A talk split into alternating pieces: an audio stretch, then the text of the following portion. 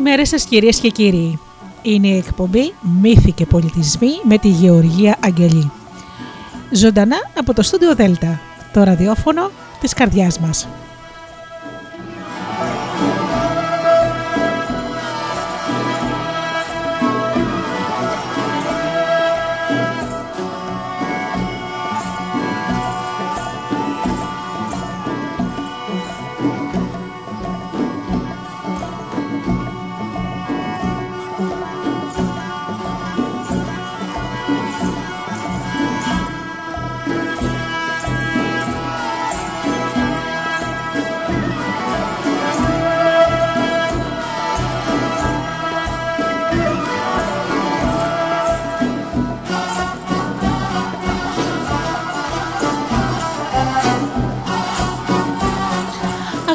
Φίλοι, καλημέρα σας.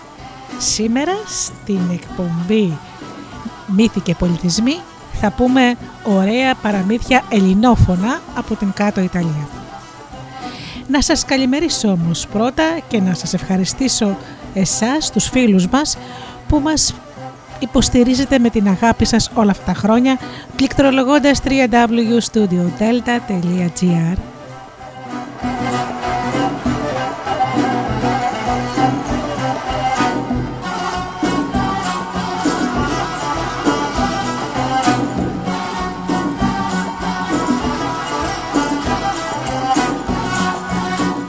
Να καλημερίσω και τους φίλους που μας ακούν από κινητά και tablets.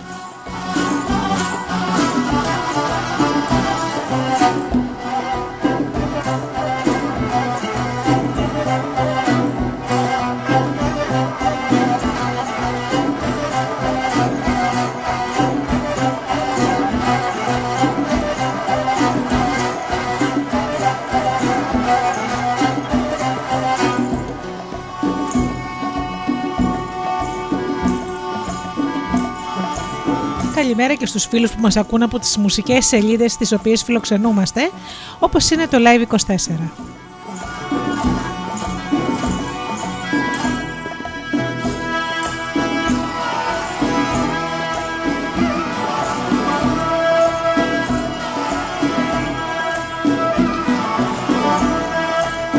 Και φυσικά την αγάπη μου και την καλημέρα μου στους εκλεκτούς μου συνεργάτες, τον Τζίμι, την Αφροδίτη και την Ωρα.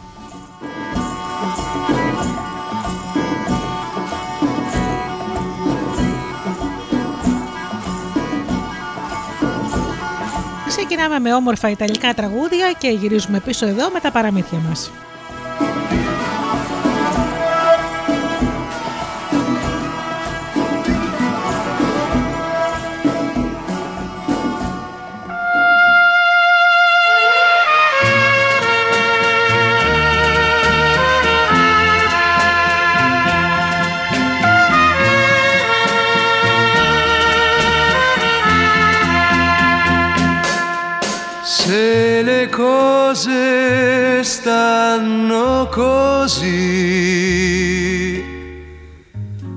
Ricordo queste parole che mi hai detto in un giorno d'ottobre, dimenticato dal sole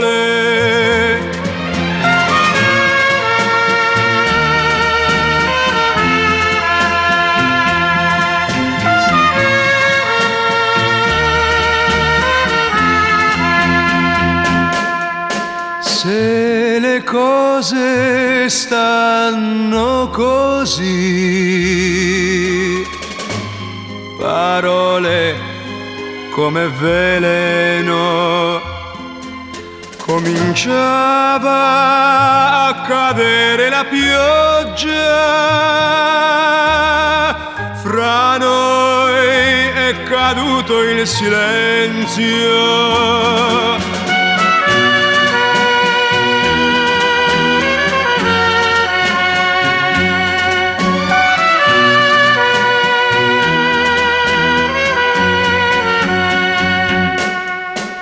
se le cose stanno così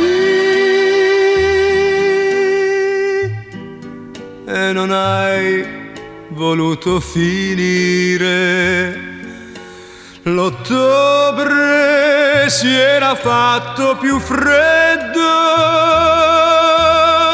fra noi più niente da dire.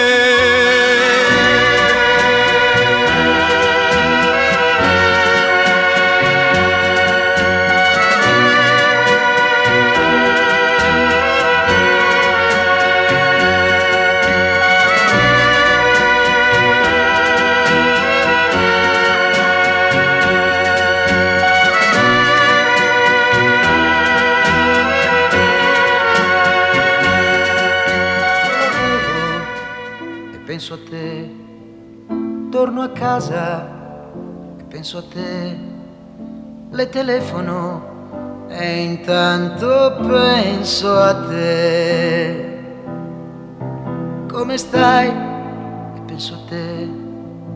Dove andiamo? E penso a te. Le sorrido, abbasso gli occhi e penso a te. Non so con chi adesso sei, cosa fai, ma so di certo a cosa stai pensando. È troppo grande la città per due che come noi non sperano, però si stanno cercando, cercando. La, la, la,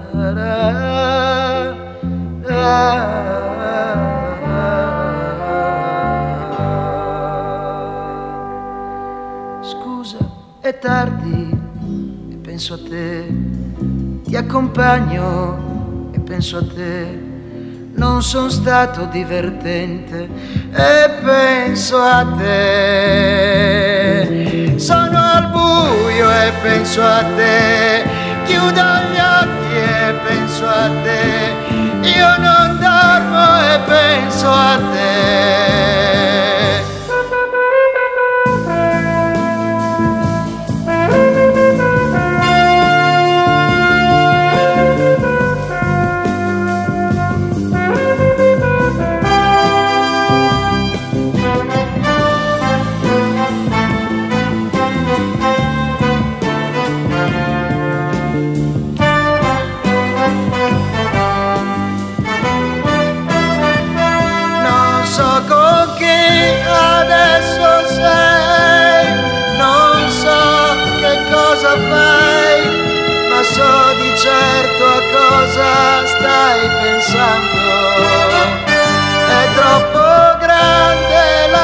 Città per due che come noi non sperano, però si stanno cercando. La la la la la.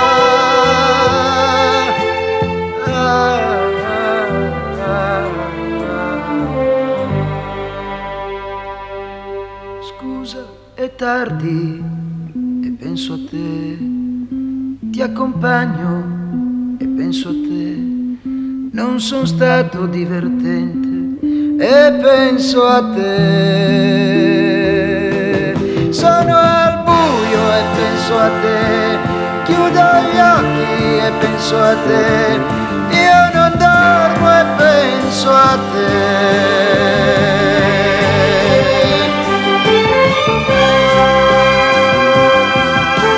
che si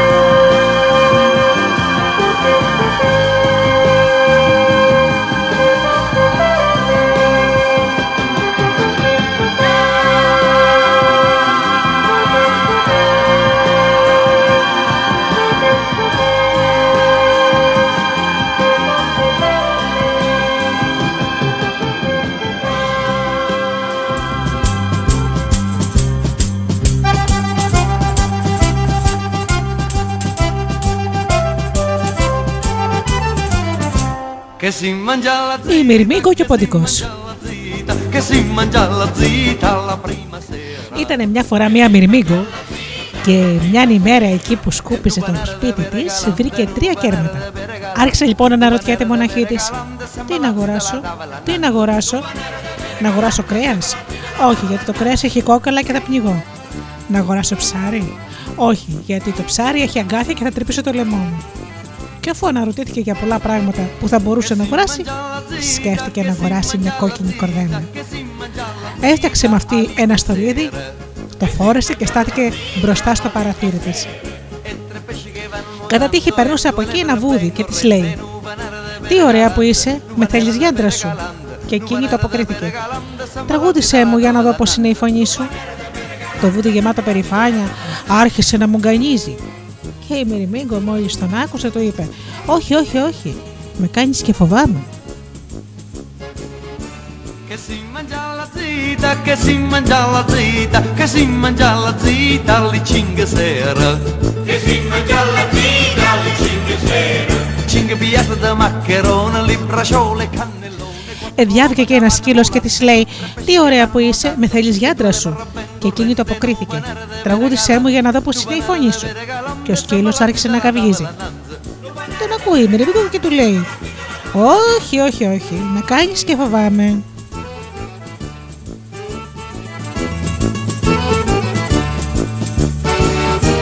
Che si mangia la zita, che si mangia la zita, che si mangia la zita alle 7 sera. Che si mangia la zita alle 7 sera. Sette vacche ben cresciute con sei pecore arrostù Cinque piatti di maccherone, li bracciole, cannellone Quattro colombe che vanno volando e con tre pesci che vanno nuotando E due lepre ben corrente, un panare di pere calando Un panare di pere calando e sempre la zita la tavola annanzi Και μετά, αφού διαβήκανε κι άλλα πολλά ζώα, διάβηκε και ένα ποντικούδι και είπε: Ωραία που είσαι, με θέλει γιάντρα σου. Και εκείνη είπε: Κάμε να ακούσω το, το τραγούδι σου. Το ποντικούδι τραγούδισε και έκανε πι πι πι πι. Και η φωνή του ευχαρίστησε τη Μυριμίγκο και θέλησε το ποντικούδι γιάντρα της. Και έφτασε και η Κυριακή. Και η Μυριμίγκο ήταν με τις φίλες της. Και ο ποντικός της είπε: Μικρή μου Μυριμιγκούλα, πάω να δω αν γίνει και το κρέας που έβαλε στη φωτιά. Πήγε και μόλις το μύριζε το κρέας, θέλησε να το πιάσει λιγάκι και κατέβασε το πόδι του στο τσουκάλι και κάηκε. Κατέβασε και το άλλο πόδι και κάηκε και αυτό. Έβαλε τη μουσούδα και η μυρωδιά τον τράβηξε μέσα στο τσουκάλι και κάηκε ολόκληρος. Η Μυριμίκο τον περίμενε να φάνε. Τον περίμενε δύο ώρες, τον περίμενε τρεις και ο ποτικό δεν ερχότανε. Και όταν δεν μπορούσε πια να περιμένει άλλο, ετοίμασαν να φάνε. Μα μόλις βγάλανε το κρέας έξω από το τσουκάλι, βγάλανε και τον ποντικό πεθαμένο. Και όταν τον αντίκρισε η Μυριμίγκο, άρχισε να κλαίει και έκλεψαν όλες τις φίλες. Και η μυρμήγκωμη είναι γιατί ένας σποντικό είναι πάντα λέμαργκο. Και αν δεν το πιστεύετε, πηγαίνετε στο σπίτι της και θα τη δείτε.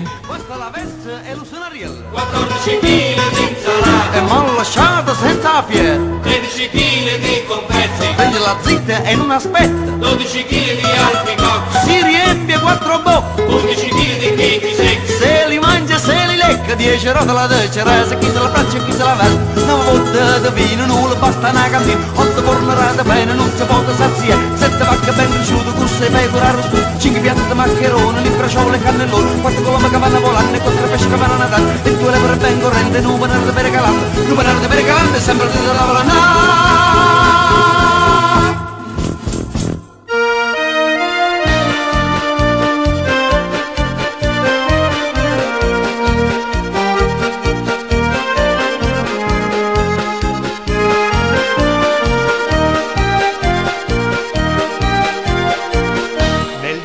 Villaggio tutto in fiore, quando il sole se ne muore, la campana della sera, tutti invita alla preghiera.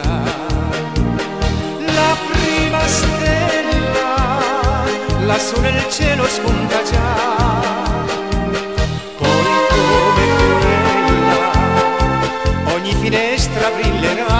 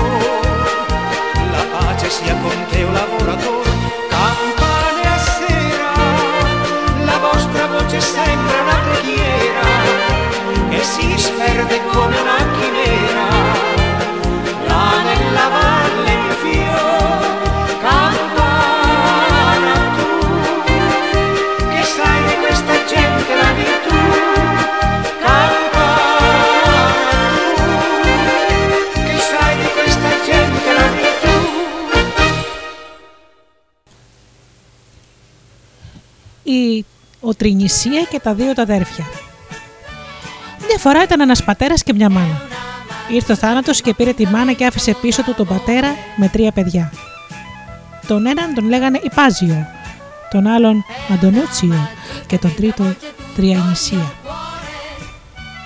Γιατί ήταν λιγάκι κουτός. Ο πατέρας αρρώστησε και φώναξε τον πρώτο του το γιο και τον Αντωνούτσιο και τους είπε: Ελάτε, παιδιά μου, πρέπει να κάνω κουμάντο για να σας βολέψω. Εγώ έχω δύο βόλια και μια γελάδα. Το ζευγάρι το καλό θα το δώσω σε εσάς και τη γελάδα την αδύνατη δώστε την στον Τριανησία. Ο πατέρας πέθανε και οι δύο μεγαλύτεροι έμεναν με το ζευγάρι το καλό και ο Τριανησία με την αδύνατη γελάδα. Και τι έκανε ο Τριανησία, πήρε τη γελάδα, την έγδαρε και κρέμασε το δέρμα της επάνω σε μια άγρια χλαδιά. Το δέρμα ξεράθηκε, το έδεσε με ένα κορδόνι γύρω από το σώμα του και μετά έφυγε χτυπώντας το σαν να χτύπαγε τα μπουρλο. Έφτασε σε ένα κανάλι. Εκεί είχαν σταθεί να κάνουν μοιρασιά στα λεφτά κάποιοι κλέφτες. Άκουσαν το ταμπούρλο και είπαν: Α αφήσουμε τα λεφτά γιατί έρχονται οι αστυνόμοι να μας κλείσουν φυλακή. Και ο Τριανησία πήρε τα λεφτά, γύρισε στο σπίτι και τα έδειξε στα αδέρφια του. Τα αδέρφια του του είπανε: Πού το βρήκες, αδερφάκι μας, και εκείνος τους είπε: Έγδρα τη Ελλάδα, ξέραν το δέρμα της και το πούλησε. Τα δύο αδέρφια φωτιστήκανε και είπανε: Να κάνουμε κι εμείς όπως έκανε αυτός. Σφάξαν τα βόδια τους, έγδραν τα δέρματα και τα τρίψανε και τα κρέμασαν πάνω σε μια άγρια κλαδιά. Τα ξέραναν, τα πήρανε και πήγαιναν λέγοντας: Ποιος θέλει δέρματα με 100 δουκάτα το κομμάτι; Ήρθαν οι αστυνόμοι και τους έπιασαν και τους έκλεισαν φυλακή. Όταν βγήκαν, ήθελαν να σκοτώσουν τον αδερφό τους. Ο Τριανησία πήρε ένα κοψίλι και πήγε σε ένα ξενοδόχο. Το άφησε το κοφίνι, λέγοντάς του: Να μην ακουμπήσει κανένας. Πάω να ακούσω τη λειτουργία. Όταν γύρισε, δεν βρήκε το κοφίνι, γιατί οι υπηρέτε του ξενοδοχείου το πήρανε για να βάλουν μέσα κοπριά. Και ο Τριανησία έβαλε τις φωνές, αλλά ο ξενοδόχος του είπε: Μη φωνάζεις, έχω 100 δουκάτα και θα στα δώσω. Μόλις πήρε τα λεφτά, πήρε δρόμο και έφυγε από εκεί. Τι άλλο κάνει μετά, πηγαίνει και κρύβεται μέσα σε μια εκκλησία και μπαίνει εκεί που ξεμολογούνται. Εκείνη την ώρα γινόταν η κηδεία μιας γυναίκας. Ο Τριανησία έμεινε εκεί ως τη νύχτα και, άνοιξε, και άνοιξε την κάσα.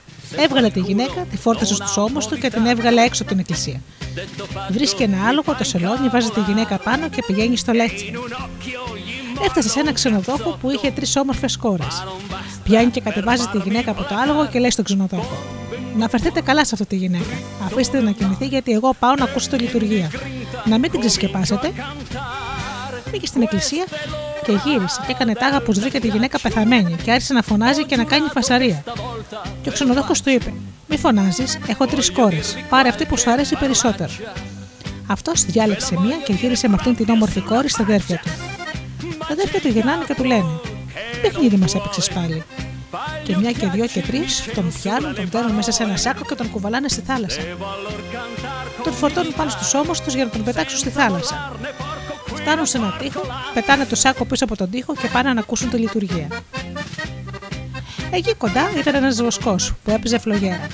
Είδε αυτό που έγινε και πήγε πίσω από τον τοίχο και είπε: Τι είναι αυτό μέσα στο σάκο; Και ο Τριανισία αποκρίθηκε από μέσα. Έλα και μπες εσύ στη θέση μου για να μπορέσω να βγω.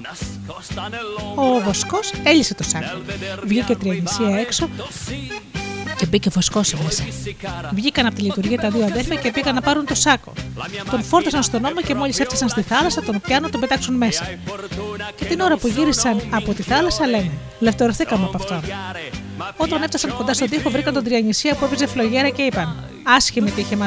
Τούτο εδώ είναι ένα διάολο που μα παίζει κακά παιχνίδια. Questa è l'ora del tangaccio. E ho giurato signori che stavolta ve lo faccio, sì. Voglio dirvi qualche parolaccia. Ve la voglio dire proprio sulla faccia. Ma c'è il capo che non vuole. Fa gli occhiacci, mi censura le parole. Devo allora cantar con dignità. Senza mollarne porco qui né porco là.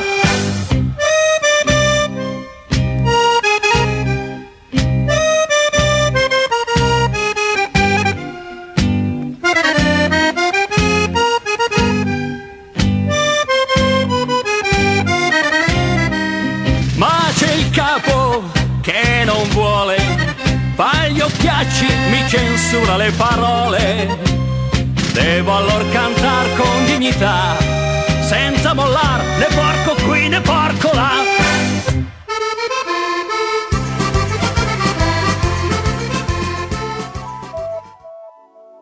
Un fiore in bocca può servire, non ci giurerei, ma dove vuoi far fallire, non vedi che sono qua, come un fiore, come un prato, fossi in te mi appoggerei. Per raccontarmi per esempio come vivi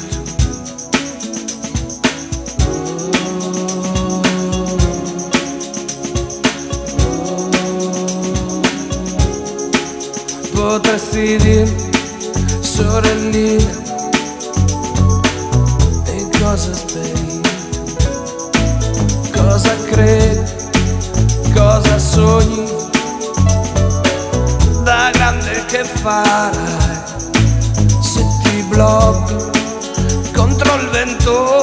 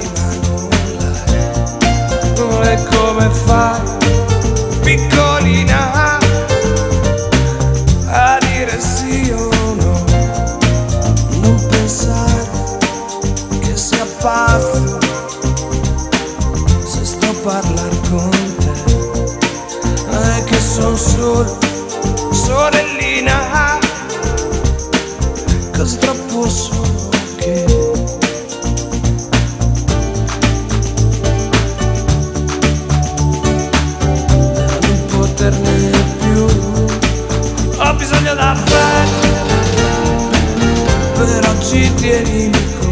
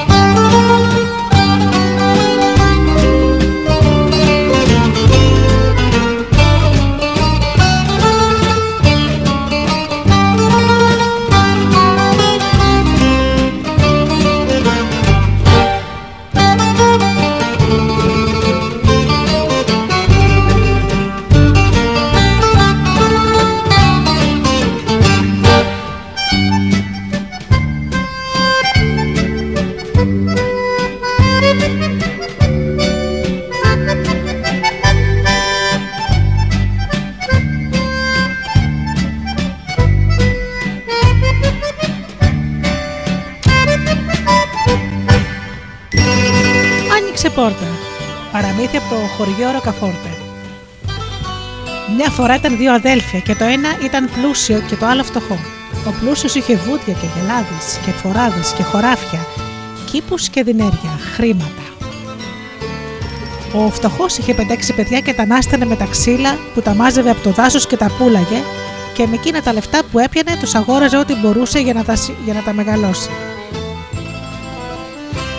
Ήρθε χειμώνας και έκαμε μεγάλη χρονιά. Και ο φτωχός πατέρας δεν μπόρεσε να πάει να φέρει ξύλα για να τα πουλήσει και να αγοράσει φαγή των παιδιών του και του πέθαναν από την πείνα. Τους είπε τότε τον δυο από τα παιδιά του να πάνε στο θείο τους μήπως τους δώσει κάτι. Τα δύο παιδιά ξεκίνησαν και πήγαν στο θείο τους και τους ζήτησαν κάτι γιατί το χιόνι τους είχε αποκλείσει και θα πέθαιναν.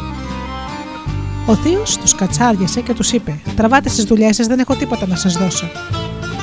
Εκείνη τη μέρα του του είχε γεννήσει μια από τις γουρούνες και του είχε κάνει πολλά γουρνάκια. Ο θείος έπιασε και τους έτωσε σε δύο και τους είπε: Πάρτε τα να φάτε σήμερα. Εκείνα τα παιδιά τα πήραν και τα πήγαν στα σπίτια τους και είπαν του πατέρα: Τούτα τα δύο γουρνάκια μας έδωσε ο θείος. Μόλις τα είδε ο πατέρας τους, τους είπε: Ξέρετε τι λέω, παιδιά μου, τίποτα δεν κάνουμε με τούτα τα γουρνάκια, δεν μπορούν να μας χορτάσουν.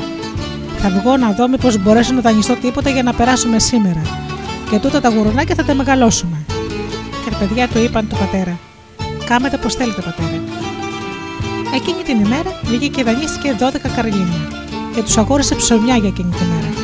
Όσο για τα γουρουνάκια τα μεγάλωσε.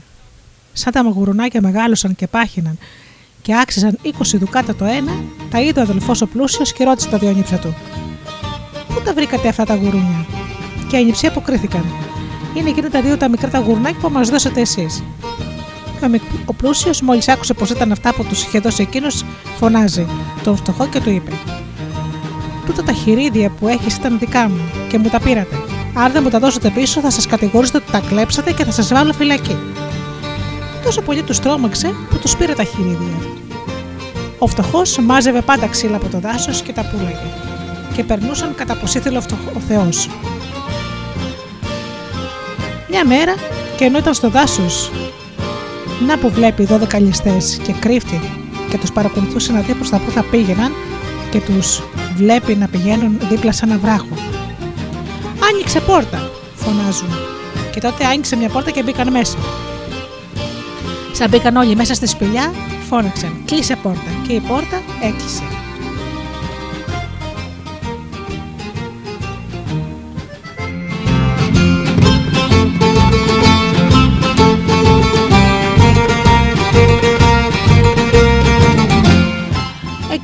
Κράτησε τα λόγια των ληστών και στάθηκε. Κρυμμένο μέχρι να βγουν να πάνε στο καλό. Μόλις έφυγαν μακριά, πήγε στην πόρτα και φώναξε. Άνοιξε πόρτα και η πόρτα ένοιξε. Μπήκε μέσα και φο- φορτώθηκε χρήματα που ήταν πολλά μέσα στη σπηλιά. Σαν βγήκε είπε: Κλείσε πόρτα και η πόρτα εκλείστη. Έφυγε και πήγε στο σπίτι του με τα δινάρια και σκέφτηκε να στείλει κάποιον στο σπίτι του αδελφού του του πλούσιου να του ζητήσει τη ζυγαριά να τα μετρήσει. Ο αδερφός του σκέφτηκε. Πρέπει να δω τι θέλει να ζυγίσει ο αδερφός μου, και έβαλε λίγο μέλι στη ζυγαριά. Και όταν μετρούσε ο φτωχός τα δενέρια, ένα νόμισμα κόλλησε πάνω στο ζυγαριά χωρίς να το πάρει χαμπάρι. Όταν του έστειλε του πλούσιου του αδερφού τη ζυγαριά πίσω, εκείνος κοίταξε και ήβρε ότι ο φτωχός αδερφός είχε ζυ- ζυγίσει δινάρια. Έτρεξε τότε ο, ο αδελφό ο πλούσιος στο φτωχό και του είπε: Δινάρια ζήγησες. Πρέπει να μου πεις αμέσως που τα βρήκες. Αλλιώς θα σε ελισοδέσω, γιατί σίγουρα τα έκλεψε. Φοβήθηκε ο φτωχός και του είπε που τα βρήκε. Ότι τα είχε πάρει από τους ληστέ δηλαδή. Ο πλούσιος του είπε: Θα πάμε οι δυο μας να φορτώσουμε δύο μουλάρια και δεν θα πω τίποτα, αλλιώς θα σε ρίχνω στα σίδερα. Ο φτωχός του είπε: Εντάξει, πάμε. Επήγαν λοιπόν και μόλις έφτασαν στη σπηλιά, είπε ο φτωχός: Άνοιξε πόρτα. Και η πόρτα άνοιξε. Μόλις μπήκαν μέσα, είπε: Κλείσε πόρτα. Και η πόρτα εκλείστη. Επήγαν και γέμισαν σάκους με δινάρια, τους έβγαλαν έξω και τους φόρτωσαν στα μουλάρια. Ο φτωχός είπε: Κλείσε πόρτα. Και η πόρτα εκλείστη και πήγαν στο καλό. Ο πλούσιος, πονηρός καθώς ήταν, μόλις πήγε στο σπίτι του και ξεφόρτωσε τη, το μουλάρι του, εσκέφτηκε να ξαναπάει εκεί μονάχος αυτή τη φορά. Σαν έφτασε στη σπηλιά, είπε: Άνοιξε πόρτα. Και η πόρτα άνοιξε. Μπήκε μέσα και είπε: Κλείσε πόρτα. Και η πόρτα έκλεισε.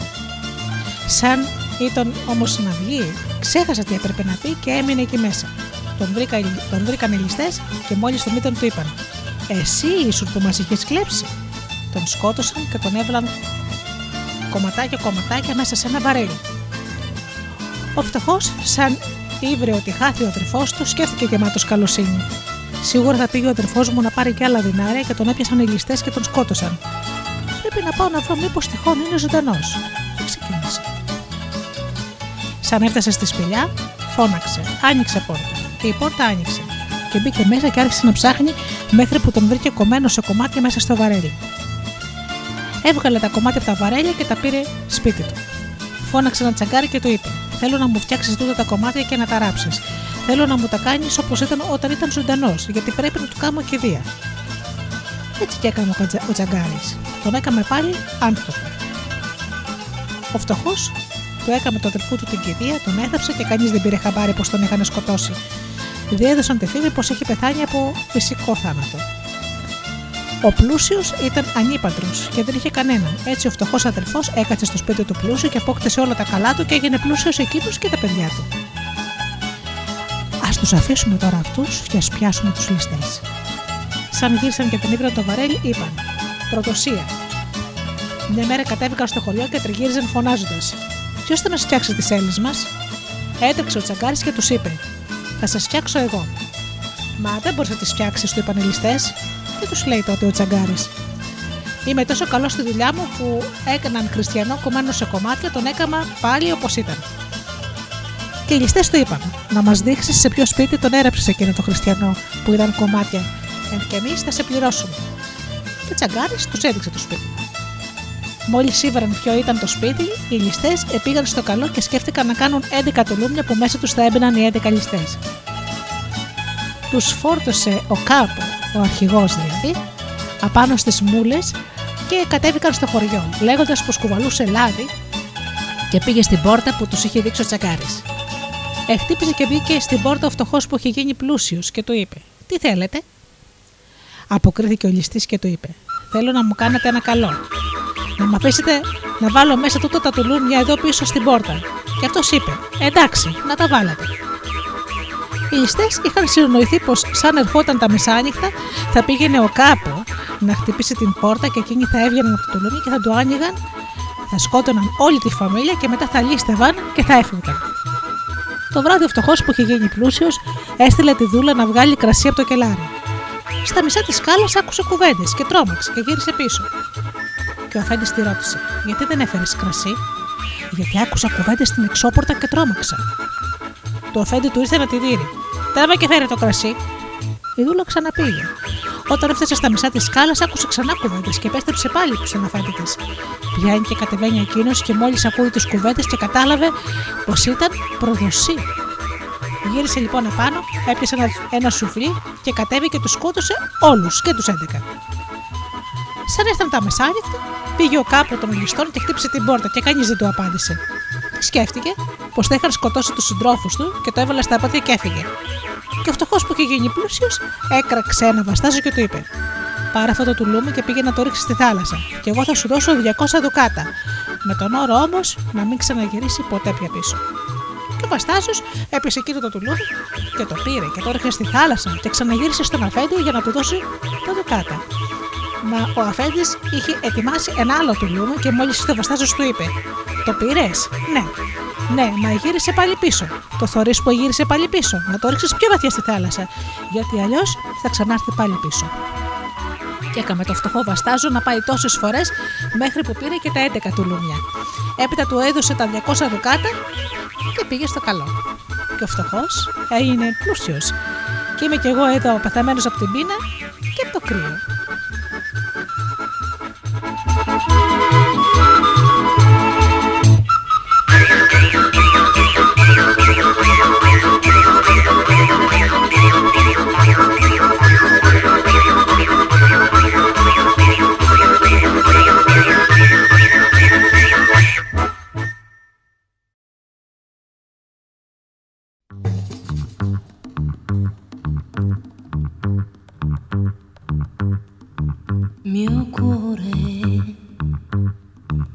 sufriendo.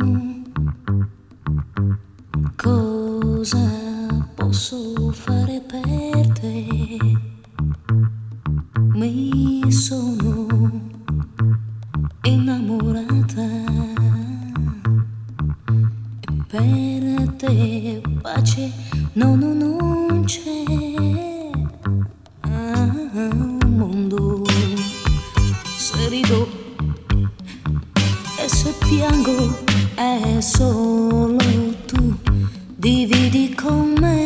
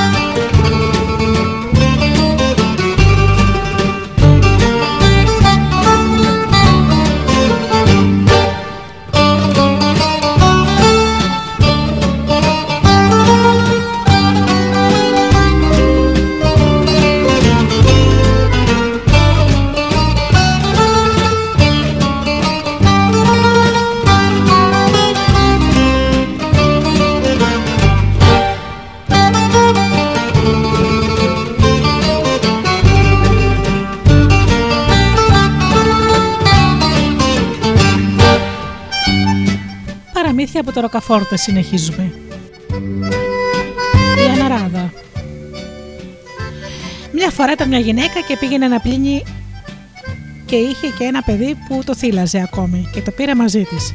Σαν έφτασε στο ριάκι, το άφησε εκεί χάμω και πήγε πιο εκεί να μαζέψει ξύλα για να κάνει την μπουκάτα της. Λέγουν ότι εκείνο το καιρό ήταν ένα ζώο που το έκραζαν αναράδα. Εκείνη η αναράδα είχε και αυτή μωρό παιδί. Όταν η γυναίκα ξεμάκρυνε από το παιδάκι της, πήγε η αναράδα και άφησε το δικό της και έπιασε εκείνο της γυναίκας. Και σαν γύρισε η γυναίκα, είδε το μωρό της αναράδας και έβαλε τα κλάματα. Η αναράδα από εκεί που ήταν την κορόιδευε. Βίζεξε το παιδί εκείνης της γυναίκας μέχρι που του βγήκαν κάτι νύχια τέσσερα δάχτυλα μακριά. Τότε η γυναίκα της είπε, της αναράδας, Φέρε μου το παιδί μου, γιατί αλλιώς πιάνω μια πέτα και σκοτώνω το δικό σου. Και του βγάζω το μυαλό. Και άκουσε αυτά τα λόγια η αναράδα και της έφερε πίσω το παιδί της. Και έπιασε το δικό της.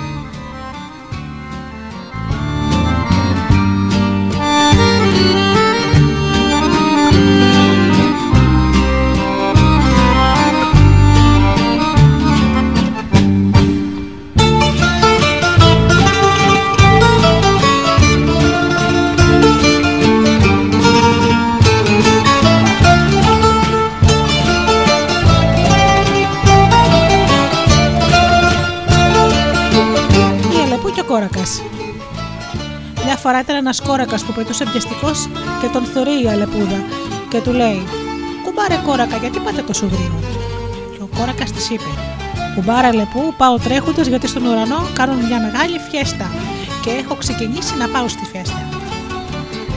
Και η Αλεπού του είπε: Κουμπάρε κόκρακα, γιατί δεν παίρνετε και εμένα στον ουρανό για τη φέστα και πώς να σας πάρω; Αν θέλετε εσείς, μπορείτε. Θα σκαρφαλώσω στη ράχη σας καβάλα και εσείς θα πετάξετε και θα με πάρετε μαζί σας στον ουρανό στη φιέστα. Εντάξει, κουμπάρα λεπού. Και ξεκίνησαν. Μα τι να κάνει ο κόρακας. Πετούσε κοιτάζοντας για καναλίθινο γεφυράκι και να γκρεμίσει την αλεπού. Όταν του φάνηκε πως διέκρινε ένα ωραίο λίθινο γεφυράκι, γύρισε τα πάνω κάτω και γκρέμισε την κακομήρα την αλεπού. Και η αλεπού καθώς κατέβαινε για χάμο έλεγε: Χριστέ μου, σώσε με από αυτό το θάνατο και δεν θέλω να ύβρω φέστα στον ουρανό. Μας αν έπεσε χάμο, κουτσάθηκε λιγάκι και δεν σκοτώθηκε. Και ο κόρακας άρχισε να της φωνάσει τις αλεπούς πως τάχα είχε στριφογυρίσει για να τον γκρεμίσει. Αλλά πως ο Χριστός έκαμε έτσι που να πέσει εκεί και τραγουδούσε κάνοντας κρά-κρά. Μια μέρα ο κόρακας πήγε σε μια στάνη και έκλεψε ένα κεφάλι τυρί και το πήρε μαζί του επάνω σε ένα δέντρο. Τον είδε η αλεπού και λέει: Πώς να κάνω να του πάρω το τυρί; Σκέφτηκε λοιπόν να του πει να της τραγουδήσει λιγάκι πως τάχα της άρεσε να ακούει τη φωνή του. Και έτσι και έκανε. Του φωνάζει λοιπόν. Κουμπάρε κόρακα, θα ήθελα να τραγουδήσετε λιγάκι γιατί μου αρέσει να ακούω τη φωνή σας. Και ο κόρακας άρχισε να κάνει κρά-κρά και του πέφτει το τυρί. Και η Αλεπού όρμησε, το έπιασε και το πήρε στη φωλιά της. Ενώ ο κόρακας που έκλεισε το τυρί, μα ούτε που το δοκίμασε, της έλεγε: Έχετε δίκιο, μου την κάνατε κουμπάρα Αλεπού και λεπτό αφού πήγε το τυρί στη φωλιά της, βγήκε έξω στην τρύπα και έλεγε στον κόρακα: Τι νόστιμο που είναι το τυρί. Και ο κόρακας της είπε: Κουμπάρα Αλεπού, αν τα καταφέρω θα πάρω εκδίκηση. Μια φορά μου την κάνετε, μα δεν πιστεύω πως θα με κοροϊδέψετε ξανά. Και ψάχνε τρόπο να τα καταφέρει να σκοτώσει τον κοκομίρι τον κόρακα. Ένα βράδυ πήγε και έκλειψε μια κόρτα και την έκρυψε κοντά στη φωλιά της. Σαν ξημέρωσε, πήγε να την επάρει. Μόλις την είδε ο κόρακας, της λέει: Κουμπάρα, θα μου δώσετε ένα κομματάκι. Όχι, κουμπάρε, να πάτε κι εσείς να κλέψετε όπως εγώ. Θα μου δείξετε που πρέπει να πάω. Και Αλεπού ήξερε πως τη μέρα ένας οπλισμένος φύλακας φύλεγε τις κότες και πως θα τον πυροβολούσε. Του λέει λοιπόν γρήγορα γρήγορα: Ελάτε μαζί μου, κουμπάρε κόρακα. Τον οδήγησε σε ένα βουναλάκι και του λέει: Σε εκείνο το σπίτι πρέπει να πάτε. Και του το έδειξε. Ο καημένος ο κόρακας πλησίασε τις κότες και ρίχτηκε να πιάσει μια. Ο φύλακας τον είδε αμέσως και του έριξε μια και τον σκότωσε τον φτωχό τον κόρακα.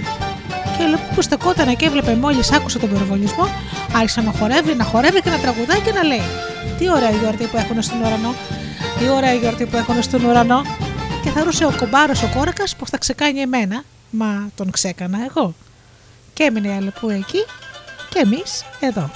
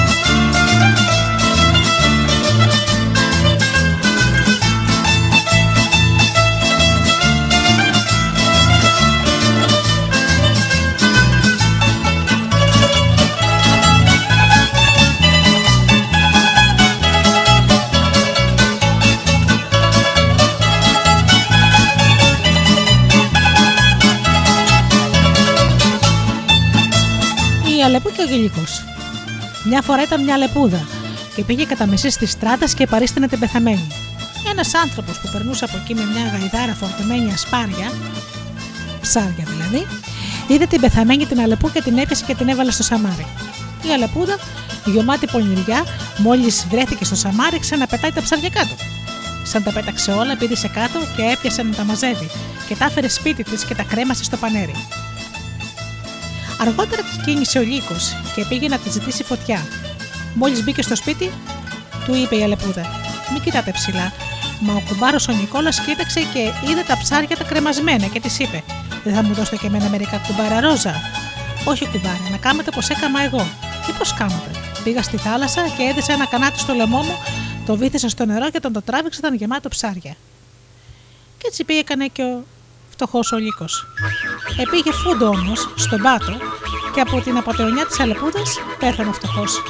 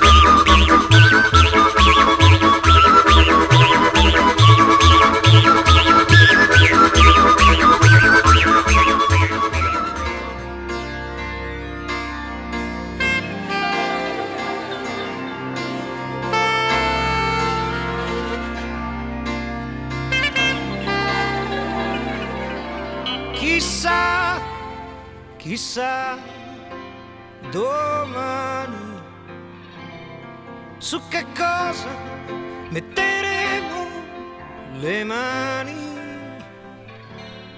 Se si potrà contare ancora le onde del mare e alzare la testa, non essere così seri.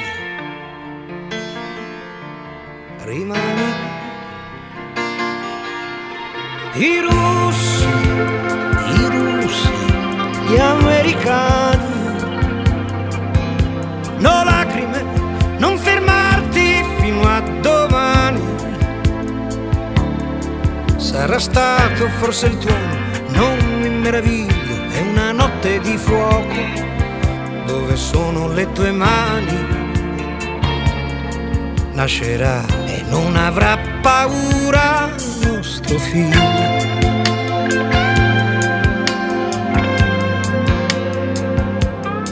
E chissà come sarà lui domani, su quali strade camminerà, cosa avrà nelle sue mani, le sue mani.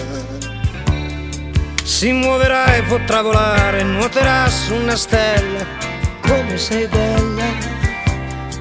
E se una femmina si chiamerà Futura. Ah, il suo nome detto questa notte mette già paura. Sarà diversa, bella come una stella, sarai tu miniatura. Ma non fermarti, voglio ancora baciarti. Chiudi i tuoi occhi, non voltarti indietro. Tutto il mondo sembra fatto di vetro e sta cadendo a pezzi come un vecchio presepio. Di più, muoviti più in fretta, di più, benedetta, più su, nel silenzio tra le nuvole, più su, che si arriva la luna, sì la luna,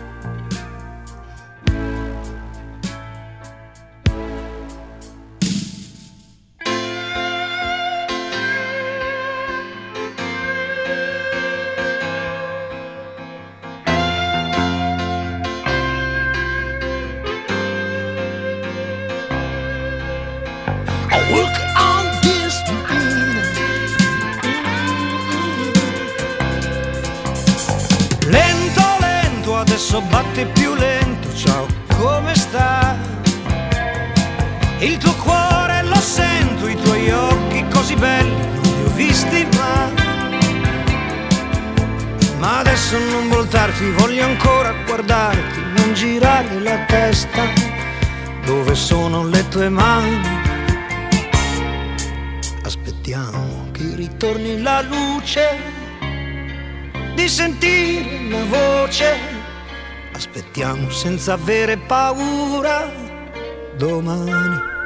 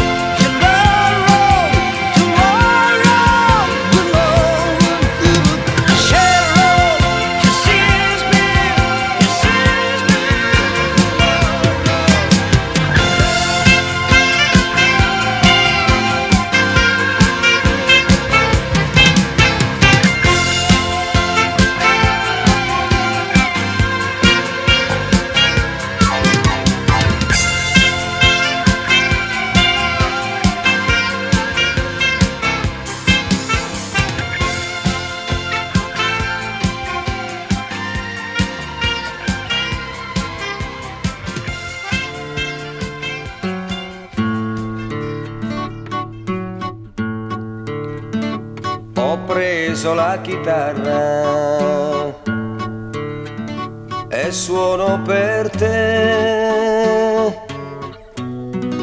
Il tempo di imparare non lo è, non so suonare, ma suono per te. La senti questa voce? Chi canta il mio cuore?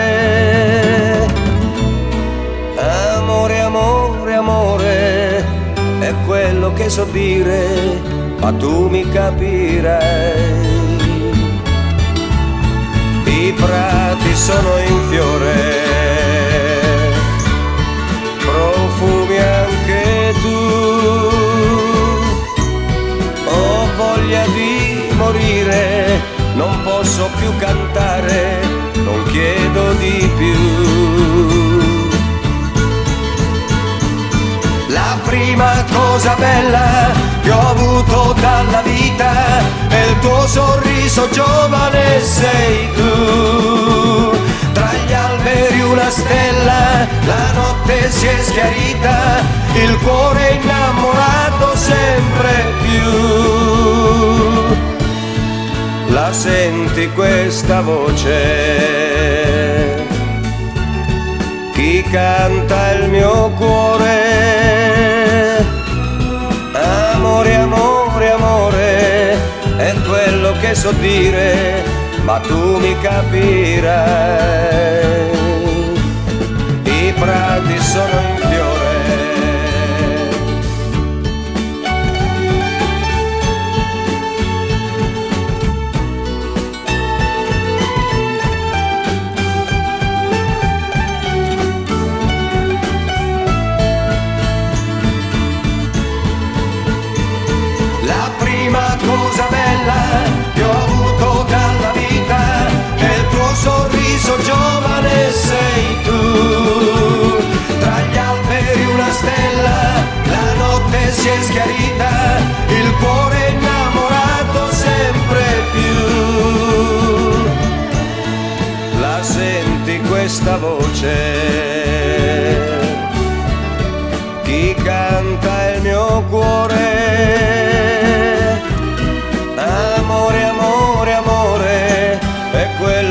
Quello che so dire, ma tu mi capirai. Ma tu mi capirai.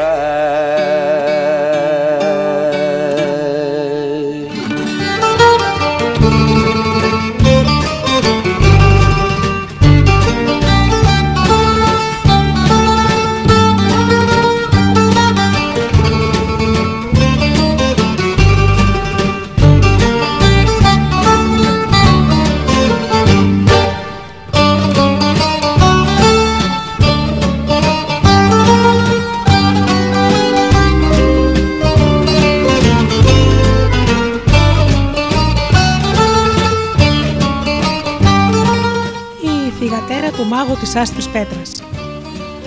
Μια φορά ήταν ένα ρηγόπουλο και ήταν 20 χρονών και λέγεται εκείνο το καιρό πως υπήρχε ένας μάγος, ο μάγος της άσπρης της πέτρας και είχε μια θυγατέρα που ομορφότερη δεν υπήρχε στον κόσμο.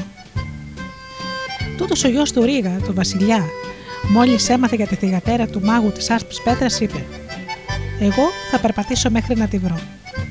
Μια μέρα πήγε στον πατέρα της και του είπε πήγε στον πατέρα του και του είπε: Πατέρα, ήρθα να ζητήσω την ευχή σας γιατί θέλω να περπατήσω λίγο με τον κόσμο.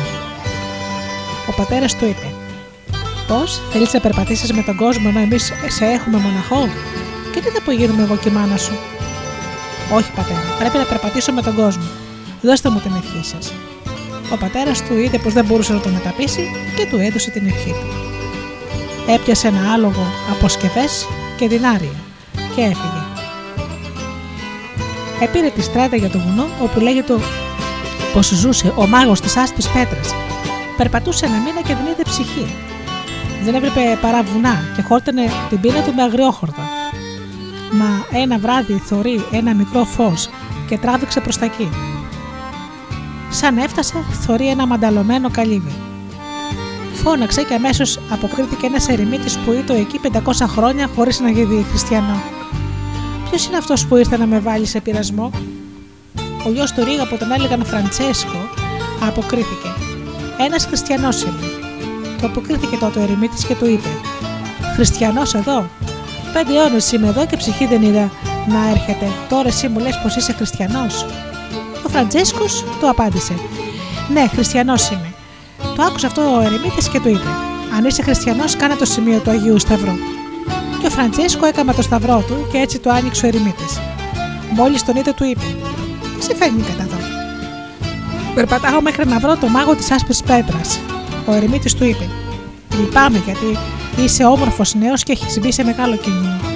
Μου φαίνεται λίγο δύσκολο να ξαναδείς τον πατέρα σου και τη μάνα σου. Α εξομολογηθούμε όμως στον Χριστό και ας προσευχηθούμε. Και αφού έκαμα την εξομολόγησή τους, κατέβηκε ένα αγγελόπουλο και τους έφερε από ψηλά δύο ψωμάκια και δύο ποτήρια νερό και έφαγαν.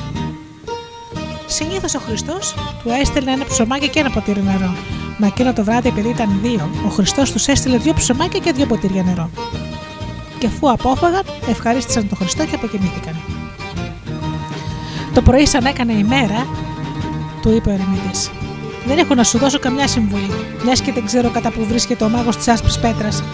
Σου λέω μονάχα ότι πιο πέρα είναι ένας αδελφός μου. σω εκείνος μπορεί να σε- να σε συμβουλεύσει. Και ο Φραντζέσκος του είπε: Δείξε μου τότε τη στράτα που πρέπει να πάρω. Ο ερημίτης του έδωσε μια μικρή ρόδα και τούτη η ροδίτσα τράβαγε μπροστά και ο Φραντζέσκος την ακολουθούσε βαδίζοντας.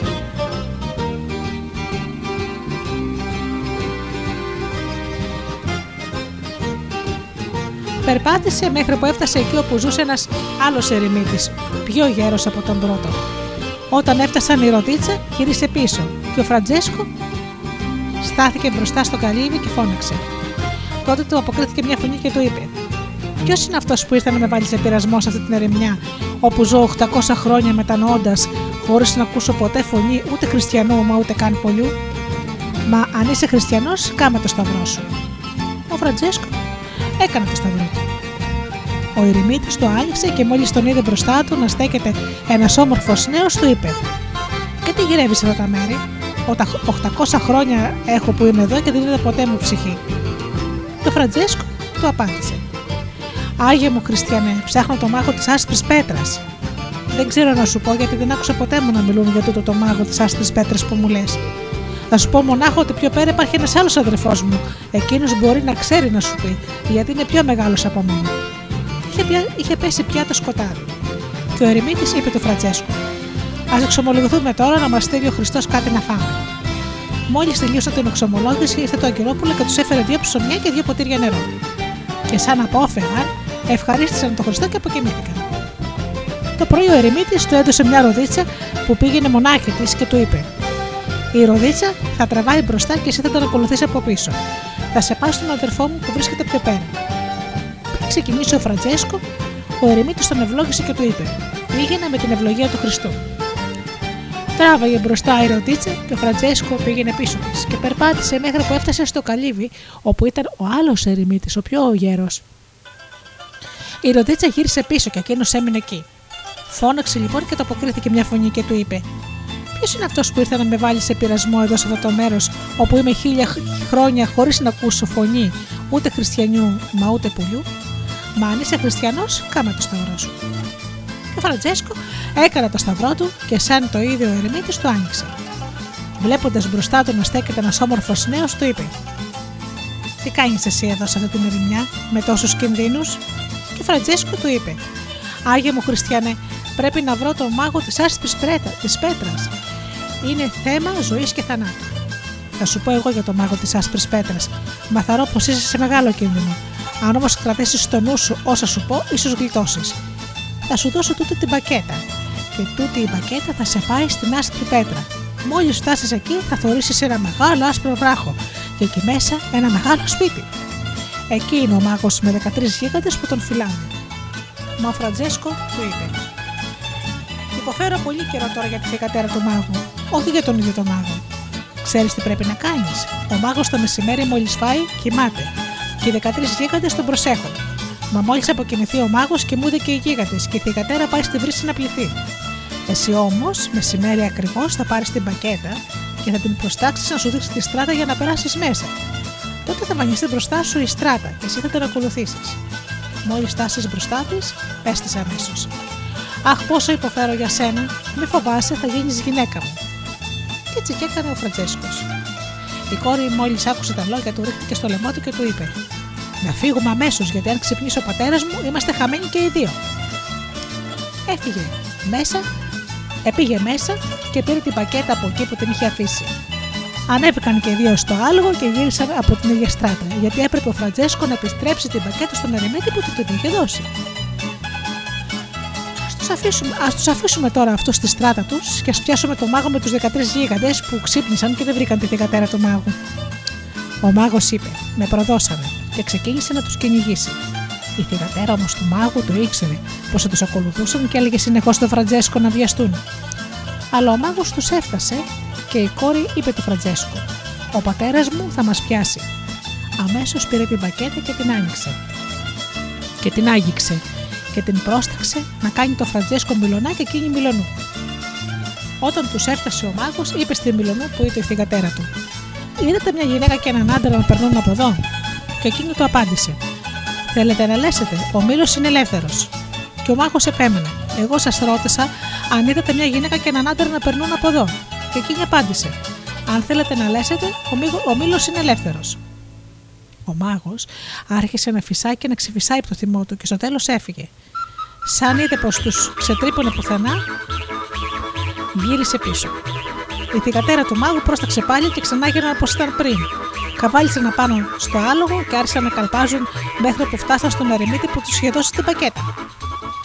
Ο Φραντζέσκος του είπε: Ορίστε η πακέτα και σας ευχαριστώ πολύ για το μεγάλο καλό που μου κάματε. Ο Χριστός να σας το ξεπληρώσει.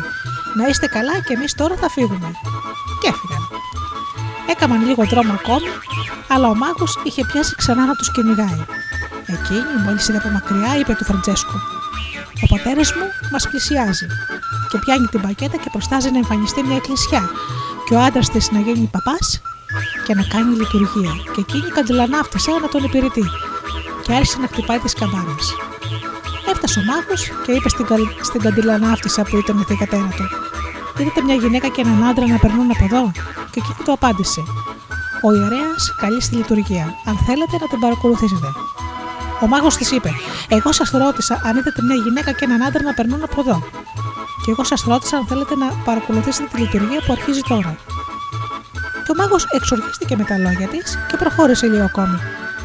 Σαν είδε πως δεν τους ξετρύπωνε πουθενά, γύρισε πίσω. Και στη θυγατέρα πρόσταξε πάλι και ξαναγίνανε όπως ήταν πριν. Εκαβαλίκεψαν πάνω στο άλογο και έφυγαν. Πέρασαν και από τους άλλους ερημίτες και ο Φραντζέσκος τους ευχαρίστησε. Σαν έφταναν έξω από την πόλη, της είπε ο Φραντζέσκο: Τώρα εσύ θα σταθείς εδώ να περιμένεις και εγώ θα πάω στο σπίτι μου να φέρω καρότσες για να σε πάρω. Εκείνη του απάντησε: Θα με αφήσεις εδώ; Σκιάζομαι πως θα με χάσεις, γιατί αν αφήσεις να σε φιλήσουν θα με λησμονήσεις εμένα. Και ο Φραντζέσκο της είπε: Αχ, τώρα θα σε λησμονήσω, ύστερα από τόσο καιρό που υποφέρω για σένα. Ναι, αν αφήσεις να σε φιλήσουν θα με λησμονήσεις. Και ο Φραντζέσκο της είπε: Μη σε νοιάζει, δεν θα σε λησμονήσω. Και έτσι έδωσαν τα χέρια. Επήγε ο Φραντζέσκο στο σπίτι του και εκείνη απόμεινε εκεί.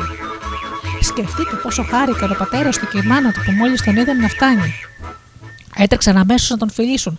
Μα εκείνος δεν τους άφησε να τον φιλήσουν και είπε του πατέρα του πως ήθελε να ετοιμάσουν τις καρότσες επειδή έπρεπε να πάει να φέρει τη γυναίκα του. Μέσα στη χαρά έφτασε το μεσημέρι και έφαγαν. Και μόλις απόφαγαν, ο Φραντζέσκο ξάπλωσε για να κοιμηθεί λιγάκι. Μόλις αποκοιμήθηκε, ολόχαρη η μάνα του πήγε και τον φίλησε μέσα στον ύπνο του. Και έτσι ο Φραντζέσκο λησμόνισε τη γυναίκα του. Α αφήσουμε τώρα εκείνον που λησμόνισε και ας μιλήσουμε με τη γυναίκα για τη γυναίκα του. Τούτε έμεινε εκεί όπου την είχε αφήσει. Το ήξερε όμως πως την είχε λησμονήσει. Γι' αυτό μεταμορφώθηκε σε περιστέρα. Πήγε στο παλάτι του Ρίγα και κάθισε πάνω στο κλαδί μιας πορτοκαλιάς Μόλις κάθισε πάνω στην πορτοκαλιά, είδε πως το παλάτι του Ρίγα ήταν τόσο όμορφο που σούκουβε την ανάσα. Στο παλάτι ζούσε και μια γυναίκα που φρόντιζε το περιβόλι και ήταν η ίδια που του σιδέρωνε τα ρούχα. Όλα αυτά τα ήξερε η θηγατέρα. Μια μέρα αντίθηκε η πυρέτρια, πήγε στην περιβολάραση και της είπε πως ήθελε να γίνει η πυρέτριά της. Και εκεί της απάντησε: Ωραία, μείνε εδώ μαζί μου. Και της έκανε μικροδουλειές. Της ανακάτευε τη φωτιά στο βραστάρι. Μια μέρα της είπε: Κυρία, αφήστε με να σιδερώσω κι εγώ λίγα ρούχα. Η περιβολάρισα όμως της απάντησε: Αν το ξαναπεί, θα σου τραβήξω μια που θα σου κάνω τη φάτσα μαύρη σαν το σηκώτη. Μια άλλη μέρα της είπε: Κυρία, αφήστε με να σιδερώσω ένα μονάχα ρούχο και αν δεν το σιδερώσω καλά να με δίνετε. Η περιβολάρισα σκέφτηκε: Για να δω αν τα καταφέρνει τούτη η πυρέτρια και της έδωσε το σίδερο να σιδερώσει. Μόλις έπιασε το πρώτο ρούχο, άρχισε να σιδερώνει. Η περιβολάρισα είδε πως σιδέρωνε όπως καμιά άλλη. Μα ξέχωρα εκείνο του Φραντζέσκο τα σιδέρωνε τόσο καλά που έλαμπαν και σε θάμποναν. Τα σιδέρωσε όλα, τα βόλεψε προσεκτικά μέσα στα καλάθια και περιβολάρισα τα πήγε στο σπίτι του Ρίγα. Όταν έπιασε να αλλάξει ο γιος του Ρίγα, είδε εκείνα τα τόσο ωραία ρούχα που σε θάμποναν και είπε στην περιβολάρισα: Πες μου, ποιος θα σιδέρωσε αυτά τα ρούχα, και εκείνη αποκρίθηκε. Εγώ. Και τότε γιατί δεν τα έκαμε έτσι και πριν, δεν μου τα λες καλά, δεν σιδέρωσε το δικό σου χέρι αυτά τα ρούχα; Πες μου την αλήθεια, γιατί αλλιώς θα προστάξουν να σου κόψουν το κεφάλι. Η περιβολάρισα φοβήθηκε από τα λόγια αυτά και του είπε: Τι να σας πω, ήρθε μια όμορφη κοπέλα που μου είπε πως ήθελε να μείνει μαζί μου σαν υπηρέτρια. Την είδα εγώ που ήταν τόσο όμορφη και της είπα να μείνει. Καλά της έκανα τις δουλειές. Μια μέρα μου είπε να την αφήσω να σιδερώσει. Και εγώ της είπα να συνεχίσει με τις δουλειές που ήξερε να κάνει, επειδή την τέχνη αυτή δεν την κατήχε. Ύστερα από μέρες εκεί που σιδέρωνα, μου είπε πάλι να την αφήσω να σιδερώσει, έστω και ένα ρούχο. Εγώ για να δω πώς θα τα πήγαινα, της έδωσα ένα. Μόλις έπιασε να το σιδερώνει, είδα πως τα κατάφερνε καλά. Πως κανείς στον κόσμο δεν θα την ξεπερνούσε, ούτε σε αυτό ούτε και στις άλλες δουλειές. Αυτή είναι η όλη αλήθεια. Μα η θηγατέρα του μάγου τα ήξερε όλα αυτά από την πακέτα και έγινε πιο όμορφη από πριν. Ο Φραντζέσκο είπε τη περιβολάρισα: Να μου τη δείξεις, και αυτή αποκρίθηκε. Μπορείτε να τη δείτε αν θέλετε, είναι πάντα στον κήπο. Και έρχομαι μαζί σου. Και ξεκίνησαν για τον κήπο. Μόλις έφτασαν, η περιβολάρισα του είπε: Εκείνη εκεί είναι η κοπέλα. Και την κοίταξε, την αναγνώρισε αμέσως και χτύπησε με το χέρι του την κεφαλή του. Όχ, τι έκανε ο προδότης. Και ρίχθηκε πάνω της και τη ζήτησε να το συγχωρέσει. Και εκείνη με δάκρυα στα μάτια του είπε: Σου το είχα πει πως με λησμόνισε. Με, με άφησες να περάσω τόσες συμφορές. Ο Φραντζίσκο την πήρε στο σπίτι του και είπε του πατέρα του: Υπέφερα τόσα πολλά για αυτή την κοπέλα την όμορφη και τη λησμόνισα. Μα τούτη είναι η γυναίκα μου. Ο πατέρας του και η μάνα του χάρηκαν, επειδή ήταν πολύ όμορφοι και αγκάλιασαν αμέσως την ύφη τους. Και αμέσως μετά έγραψαν σε όλο το βασίλειο ότι θα παντρευόταν ο γιος του Ρίγα για να κάνουν γιορτή. Και έτσι παντρεύτηκαν. Και η γιορτή στο σπίτι του Ρίγα κράτησε 8 ημέρες. Και τα κανόνια πυροβολούσαν και οι καμπάνε χτυπούσαν και οι στρατιώτες επήραν δύο μερ- μερδικά φαγή και κρασί και δινάρια. Και εμείς, εμείς με την κοιλιά αδιανή, χωρίς φαγιά, χωρίς κρασί και χωρίς δινάρια.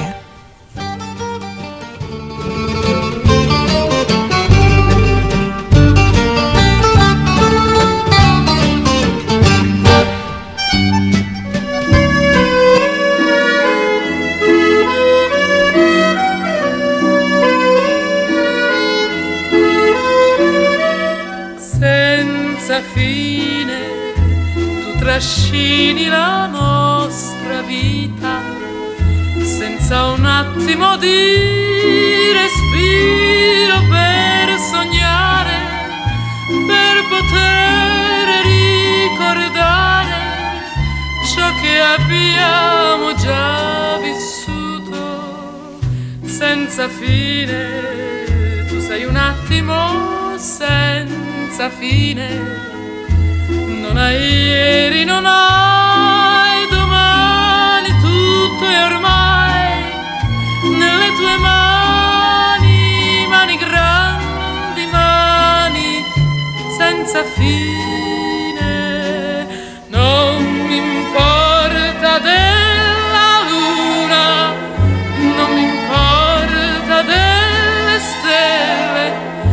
per me sei luna e stelle tu per me sei sole e cielo tu per me sei tutto quanto tutto quanto voglio avere. Senza fine tu sei un attimo senza fine. Non hai ieri, non hai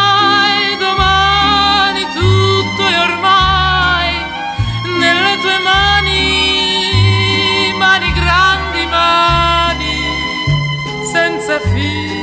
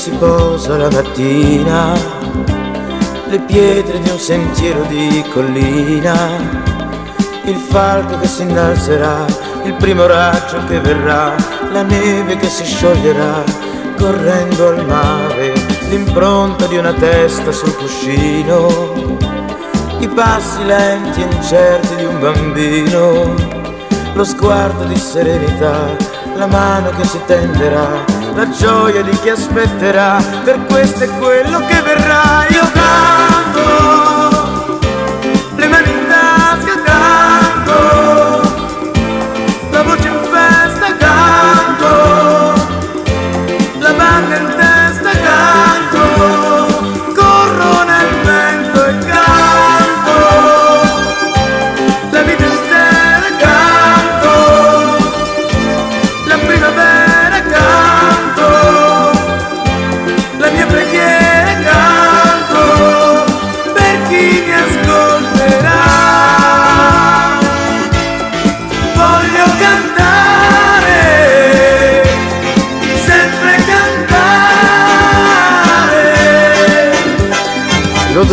Del caffè nella cucina, la casa tutta piena di mattina e l'ascensore che non va, l'amore per la mia città, la gente che sorriderà lungo la strada, i rami che si intrecciano nel cielo, un vecchio che cammina tutto solo, l'estate che poi passerà, il grano che maturerà, la mano che lo coglierà, per questo è quello che verrà, io canto, le mani in tasca canto, la voce in festa canto, la banda in testa canto,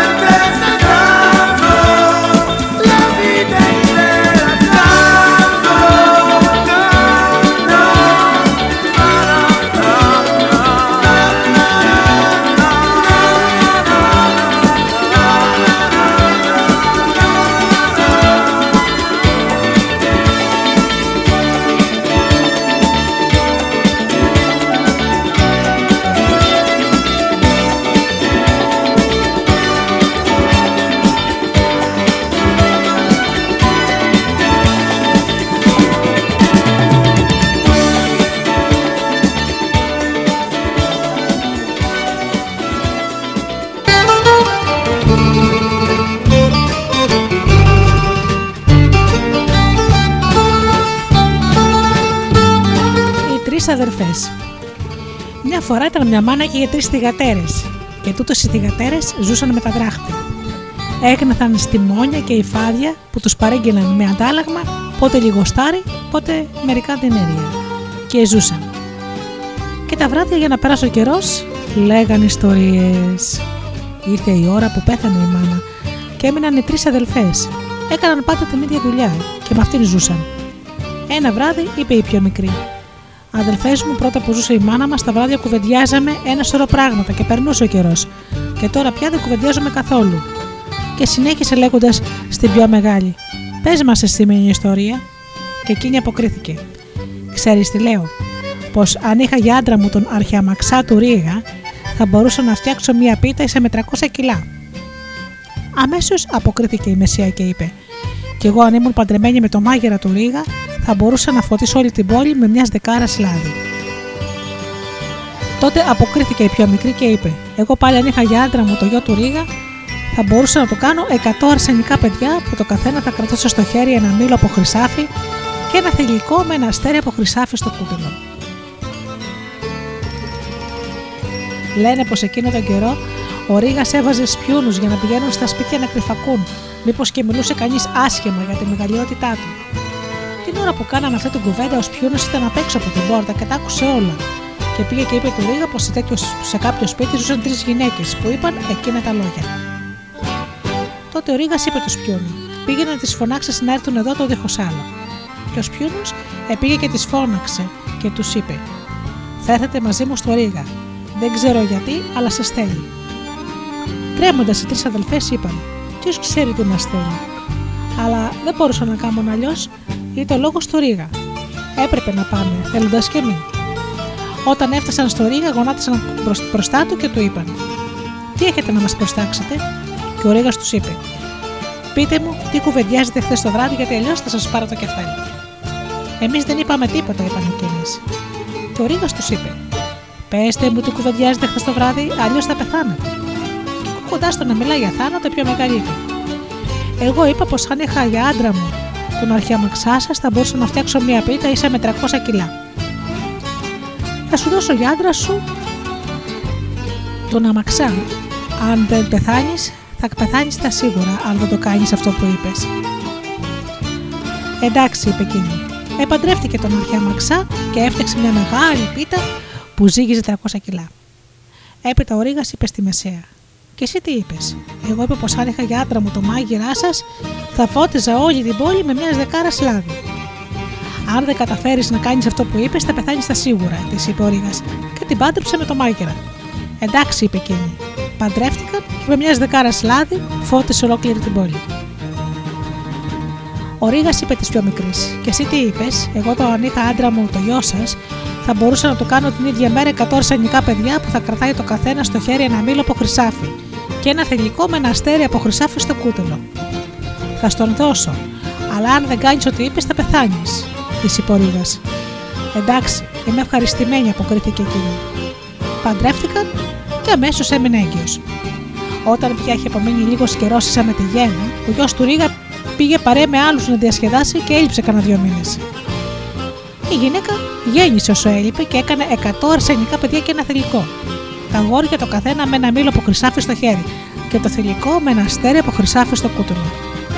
Μα η μάνα του που δεν ήθελε ούτε να τη βλέπει την ύφη της, τι δεν κάνει; Πιάνει όλα τα παιδιά και τα πάει σε ένα κήπο που εκεί μέσα έχει ένα όμορφο σπίτι και τα θάβει όλα γύρω-γύρω από το σπίτι. Και έπειτα μάζεψε 100 γατιά και μια γατούλα. Και όταν ο γιος της επέστρεψε, του είπε: Κοίτα τι σου έκανε η γυναίκα σου, και του έδειξε τα γατιά.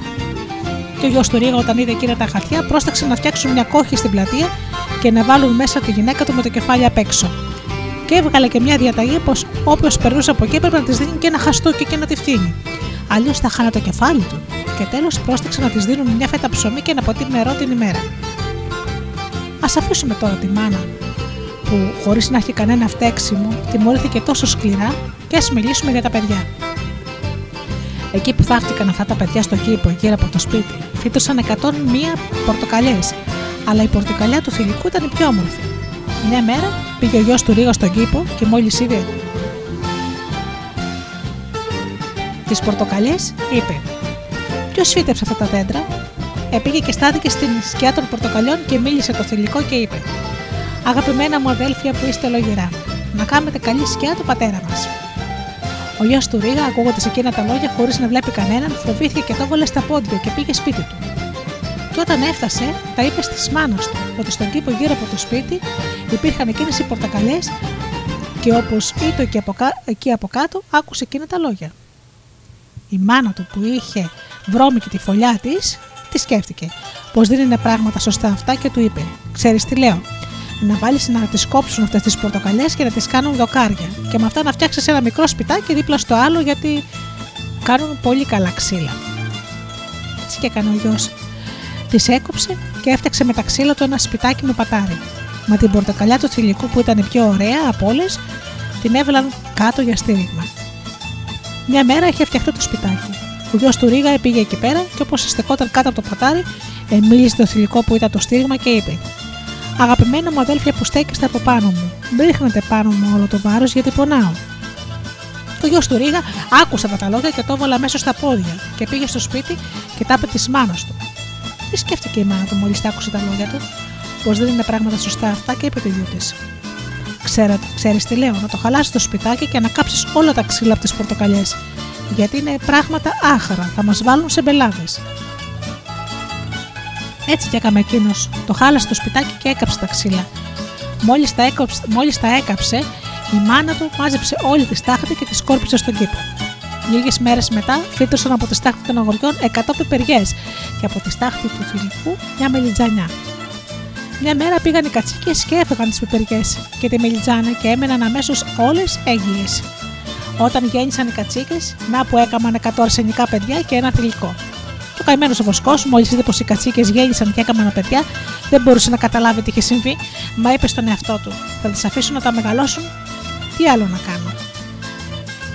Μια άλλη μέρα επήγε ο γιος του Ρίγα στο Μαντρί και καθώς πλησίασε, να που κάτω από τις κατσίκες βλέπει αντί για κατσικάκια παιδιά. Και είπε το βοσκό: Γιατί αυτές οι κατσίκες αντί για κατσικάκια έχουν παιδιά; Και ο βοσκός το αποκρίθηκε. Και πού να ξέρω, όταν άρχισαν να γεννούν, είδα κι εγώ πως έκαναν ετούτα τα παιδιά. Την ώρα που κουβέντιαζαν οι δυο τους, μίλησε η αδερφή και είπε: Αγαπημένα μου αδέλφια που είστε όλα γύρω μου, δώστε με φιλή στον πατέρα μας. Και ρίχτηκαν όλα πάνω του, λέγοντας: Να σας φιλήσουμε το χέρι, πατέρα. Τι σκέφτηκε τότε ο γιος του Ρίγα, πως τον είχε προδώσει η μάνα του. Έτσι πήρε τα παιδιά στο σπίτι και μόλις έφτασαν, έβγαλε αμέσως τη γυναίκα του από την τιμωρία. Και σαν την είδαν τα παιδιά, ρίχτηκαν όλα πάνω της, κλαίγοντας και την κύκλωσαν και πάλευαν ποιο να την πρωτοφιλήσει.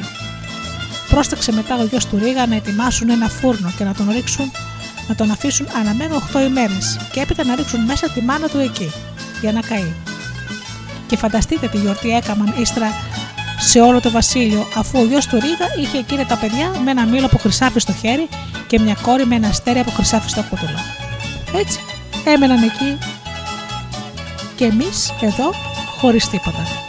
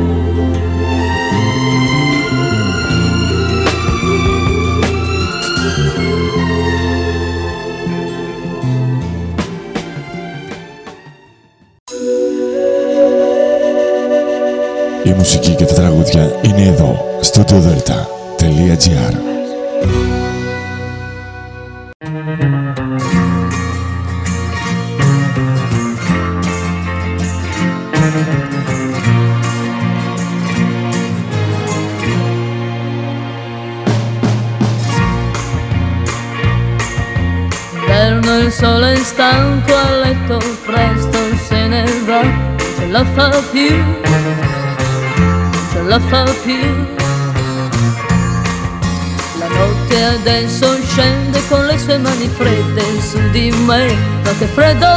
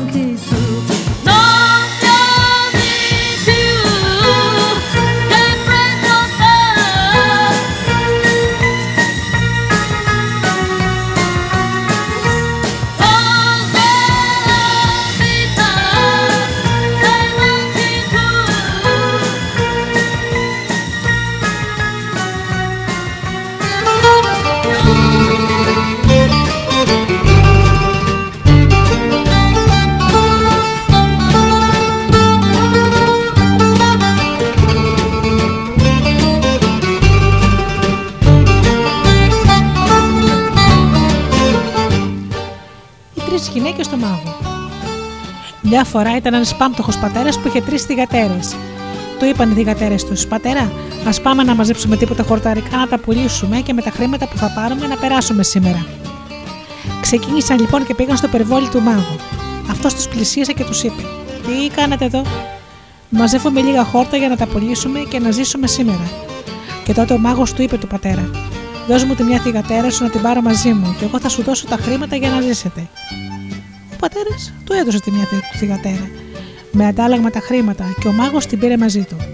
Σαν να πήγαιναν για το σπίτι του, λέει αυτή: Πού πας μέσα από τα βουνά; Μη μιλάς, της είπε ο μάγος, γιατί είμαι άντρας σου και εσύ είσαι η γυναίκα μου. Σαν έφτασαν στο σπίτι, της είπε: Θα κάνεις όπως σου λέω εγώ.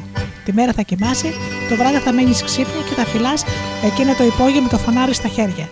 Και θα τρως ό,τι σου δίνω. Το πρωί, πρωτού φύγει, της έδωσε ένα μπούτι από άνθρωπο και της είπε να το ψήσει. Αν πάλι δεν σ' αρέσει ψητό, μαγείρισε το όπω θέλεις. Και έφυγε ο μάγος. Έπιασε εκείνη το μπούτι και το ρίξε πίσω από μια κασέλα. Το βράδυ γύρισε ο μάγος και της είπε: Το έφαγες το μπούτι; Ναι, το έφαγα. Τότε, εκείνη φων... τότε εκείνος φώναξε: Μπούτι, πού είσαι; Και εκείνο αποκρίθηκε και του είπε: Είμαι πίσω από την κασέλα. Και ο μάγος της είπε: Έτσι σέβεσαι τα λόγια μου. Δεν κάνεις για μένα εσύ, τώρα θα σε φάω. Τη σκότωσε λοιπόν και την κατάπιε. Αμέσως μετά ο μάγος ξεκίνησε και πήγε στο σπίτι του πατέρα της. Του πήγε πολλά χρήματα και του είπε: Έχεις χαιρετίσματα από τη θηγατέρα σου. Με στέλνει να σου ζητήσω την ευχή σου. Είπα ακόμα να τη στείλεις την αδερφή της στη Μεσαία, γιατί θέλει να της κάνει συντροφιά. Και έτσι ο πατέρας του έδωσε το μάγο και τη δεύτερη θηγατέρα του. Εκείνος την πήγε στο ίδιο μέρος και της είπε: Θα κάνεις όπως σου λέω εγώ. Τη μέρα θα κοιμάσαι, το βράδυ θα μείνεις ξύπνια. Να φυλάς αυτό το υπόγειο με το φανάρι στο χέρι. Και πρόσθεσε: Θα τρως ό,τι σου δίνω. Και εκείνη απάντησε: Θα τρώω ό,τι μου δίνετε εσείς. Της έδωσε ένα μπούτι από άνθρωπο και της είπε: Αυτό θα φας. Και έφυγε ο μάγος. Εκείνη έπιασε τον μπούτι και το ρίξε πίσω από τη μια κασέλα. Το βράδυ γύρισε ο μάγος και της είπε: Το έφαγες στο μπούτι; Ναι. Εκείνος φώναξε: Μπούτι που είσαι. Και το μπούτι αποκρίθηκε και του είπε: Είμαι πίσω από την κασέλα. Και ο μάγος την έπιασε και της είπε: Ώστε δεν άκουσες τα λόγια μου. Θα σε σκοτώσω. Και τη σκότωσε. Την επόμενη μέρα πήρε ακόμα περισσότερα χρήματα μαζί του και πήγε στον πατέρα. Μόλις έφτασε, του είπε: Οι θηγατέρε σου με στέλνουν να ζητήσω την ευχή σου και είπα να τους στείλεις την άλλη αδελφή τους γιατί θέλουν να τη δουν. Του έδωσε τα λεφτά και ο πατέρας έστειλε και την τελευταία θηγατέρα του στο μάγο. Έτσι απόμενε ο ίδιος χωρίς θηγατέρε. Τι πήγε και αυτήν ο μάγο στο σπίτι και της είπε: Θα κάνεις όπως σου λέω εγώ. Τη μέρα θα κοιμάσαι και τη νύχτα θα μένεις ξύπνια κρατώντας το φανάρι για να φυλάσει το φωτό υπόγειο. Θα τρως ό,τι σου λέω εγώ. Και της έδωσε ένα μπούτι από άνθρωπο και έφυγε. Έπιασε εκείνη το μπούτι και το έβαλε στο φούρνο και το έψησε. Έπειτα το κοπάλισε και το έκανε αλεύρι. Έρεψε ένα μικρό σακί, έβαλε μέσα το αλεύρι και έδεσε το σακί μπροστά στην κοιλιά της. Το βράδυ όταν γύρισε ο μάγος της είπε: Έφαγες το μπούτι. Ναι, του λέει εκείνη. Και ο μάγος φώναξε: Μπούτι, που είσαι, είμαι στην κοιλιά της. Τότε ο μάγος της είπε: Εσύ κάνεις για μένα. Πάρε τα κλειδιά και κοίτα εδώ τούτες τις βοτήλε. Της έδειξε μία. Πρόσεξε καλά. Τούτη είναι αν έρθω μαχαιρωμένο, θα με ρίξει με αυτό το γιατρικό και θα γιάνω. Τούτη η άλλη είναι αν έρθω χτυπημένος από σπαθί, θα βάλεις από αυτό. Αν γυρίσω λαβωμένο από βόλη, θα με λείψει με τούτο και θα γιάνω. Μόλις έφυγε ο μάγος, εκείνη άρχισε το υπόγειο και άκουσε κάποιον να μουγκάει. Τι κάνει λοιπόν εκείνη. Κατεβαίνει και βλέπει το γιο του Ρίγα, τον Βασιλιά, που ανάσανε ακόμη. Και πήγε και έπιασε την ποτήλια και τον άλυψε. Και τότε εκείνο σηκώθηκε και ανέβηκαν μαζί απάνω. Έπειτα τον έκρυψε. Το βράδυ όταν γύρισε ο μάγος τον ρώτησε: Ποια στράτα θα πιάσεις αύριο, Εκείνος απάντησε: Θα πιάσω τη στράτα που πάει για το Ρέτζιο. Το πρωί ο μάγος, ο γιος του Ρίγα, ξεκίνησε με τη γυναίκα και πήραν τη στράτα για το παλάτι. Εκεί που πήγαιναν, συνάντησαν έναν μουλαρά που μετέφερε δύο σακιά μπαμπάκι και είπαν του μουλαρά: Θα μας βάλεις τον καθένα μέσα σε ένα σακί μπαμπάκι και θα μας θα μας κουβαλήσεις. Και όταν γύρισε ο μάγος, δεν βρήκε τη γυναίκα. Κατέβηκε στο υπόγειο, μέτρησε τους νεκρούς και πρόσεξε πως έλειπε ο γιος του Ρίγα. Τότε σκέφτηκε. Η γυναίκα μου με πρόδωσε. Το έσκασε μαζί του. Αμέσως έπιασε να τους κυνηγάει. Μόλις έφτασε στο μουλαρά, του είπε: Τι κουβαλάς εκεί, μπαμπάκι. Μα ο μάγος έδωσε μια σπαθιά στο σάκο που ήταν η γυναίκα και την έκοψε στη μέση. Μετά γύρισε πίσω. Ο μουλαράς συνέχισε μέχρι που έφτασε στο σπίτι του Ρίγα. Εκεί βγήκε από το σάκο ο γιος του Ρίγα, πήρε τη γυναίκα, την ανέβασε πάνω και τον ακούμπησε κάτω σε- πάνω στο κρεβάτι. Ο γιος του Ρίγα την άλυψε με το γιατρικό και εκείνη ξανά έγινε ωραία όπως ήταν πρώτα και παντρεύτηκαν. Ο μάγος ήξερε πως τούτη η γυναίκα παντρεύτηκε το γιο του Ρίγα. Αποφάσισε λοιπόν να πάει σε ένα καθρεφτά και του λέει: Θέλω να μου κάνεις ένα καθρέφτη μεγάλωσε με τον πόη μου και να μου τον κάνεις έτσι που να μπορώ να μπω μέσα. Και εγώ θα σου δώσω όσα δινάρια θέλεις. Μετά θέλω να με πας μπροστά στο σπίτι του Ρίγα και να φωνάξεις: Ποιος θέλει να αγοράσει αυτό τον καθρέφτη, κοίτα όμως να μην τη ζητήσεις πολλά. Και έτσι και έκανε ο καθρεφτάς. Πλησίασε η δούλα του Ρίγα και τον είδε. Ε, πήγε μέσα και είπε στην κυρά της: Έξω έχουν φέρει ένα τόσο μεγάλο καθρέφτη που ομοιότου δεν έχουμε ξαναδεί και τον πουλάνε. Η κυρά της είπε: Βάλε να τον ανεβάσουν απάνω. Η δούλα πλησίασε στο παράθυρο και φώναξε: Καθρεφτά, φέρε παρά αυτόν τον καθρέφτη, γιατί θέλει να τον αγοράσει στη γατέρα του Ρίγα. Εκείνος τον ανέβασε πάνω και η γατέρα του Ρίγα τον αγόρασε και τον έβαλε στην κάμαρα του αδελφού της. Το βράδυ, όπως κοιμόντουσαν, ο μάγος βγήκε από μέσα από τον καθρέφτη, έχωσε δύο μεγάλες καρφίτσες στο γιο του Ρίγα και πέθανε αμέσως. Έπειτα ο μάγος ξύπνησε τη γυναίκα. Άντε φέρε το λάδι, γέμισε το καζάνι και φέρε μου φωτιά. Θα τον βάλω να βράσει και θα σας έδειξω μέσα. Και ο μάγος άναψε τη φωτιά και τη σκάλισε για να βράσει το καζάνι. Η γυναίκα πλησίασε το κρεβάτι του άντρα της και του έβγαλε τις καρφίτσε και του είπε: Σήκω πάνω γιατί ο μάγος βράζει λάδι για να μας ρίξει μέσα. Σηκώθηκε ο γιος του Ρίγα, σάλπισε τη σάλπιγγα και μάζεψε το στάτευμά του και είπε: Πιάστε με αυτό το μάγο και ρίχτε τον μέσα στο καζάνι με το λάδι, εκεί όπου ήθελε να ρίξει εμένα. Τον έπιασαν, τον έριξαν μέσα και ο μάγος πέθανε. Και μείναν αυτοί υγιείς και ωραίοι και εμείς εδώ χωρίς τίποτα.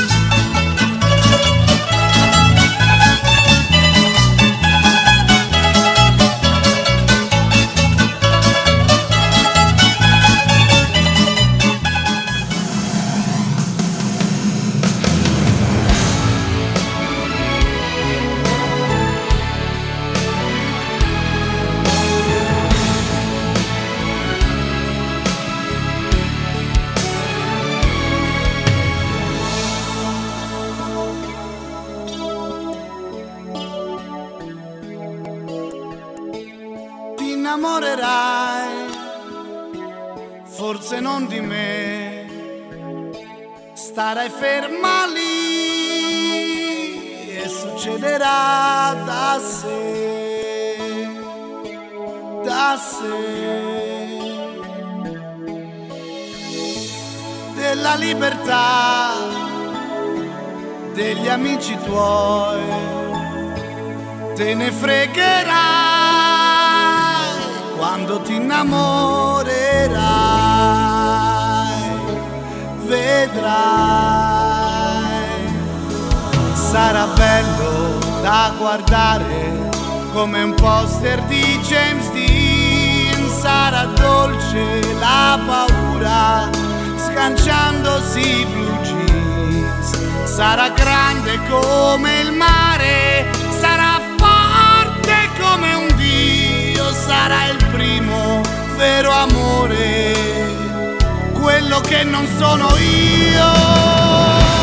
Ti innamorerai di un bastardo che ti dirà bugie per portarti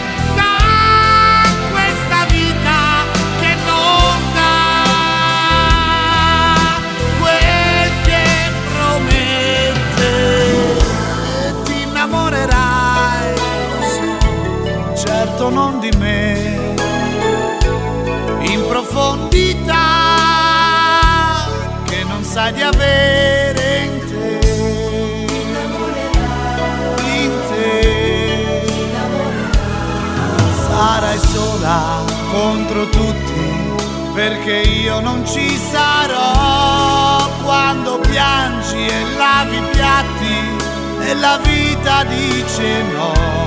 Un ritardo di sei giorni che non sai se dirlo a lui avrai voglia di pensarmi. Tu che adesso non mi vuoi, ti innamorerai di me, ma non sarò io con te. Ti innamorerai quando sarà tardi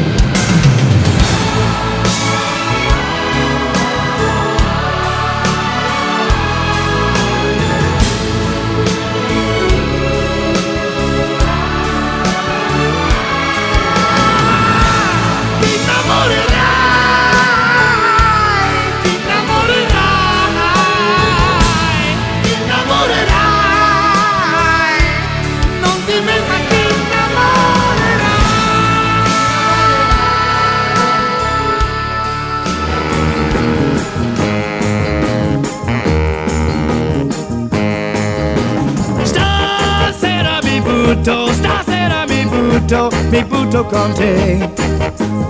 E faccio di tutto, e faccio di tutto per stare con te. Quante volte mi credevo che invece no, invece no.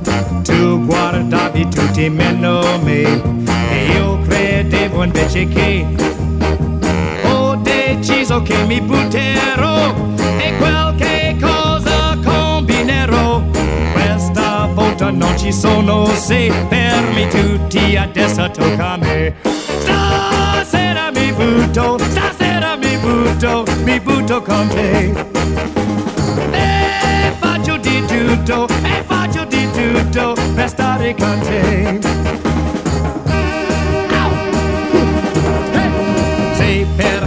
Tu non credi che invece sì, invece sì, dal momento che mi vedi qui, mi sembra chiaro invece sì. Ho deciso che mi butterò, ma devi fare qualcosa che tu. Questa volta non ci sono se io non parlo adesso tocca a te. Stasera mi butto, stasera mi butto, tutto, mi butto con te. E faccio di tutto, e faccio di tutto per stare con te. Ma adesso tocca a te, ma adesso tocca a te.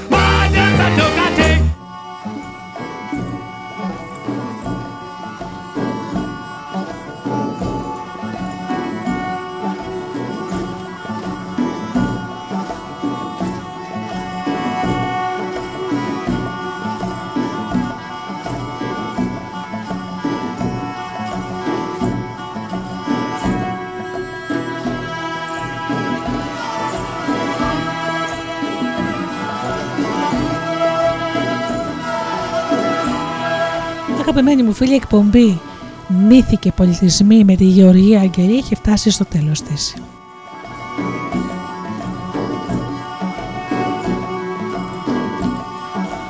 Σας ευχαριστώ πολύ για αυτές τις δύο ώρες που ήσασταν εδώ μαζί μου στο στούντιο Δελτά.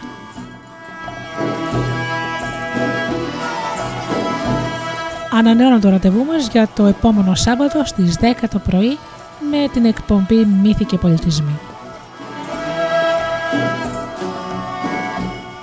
Έως τότε εύχομαι φίλοι μου να περνάτε καλά, να είσαστε καλά και αγαπήστε τον άνθρωπο που βλέπετε κάθε μέρα στον καθρέφτη. Καλό σας απόγευμα.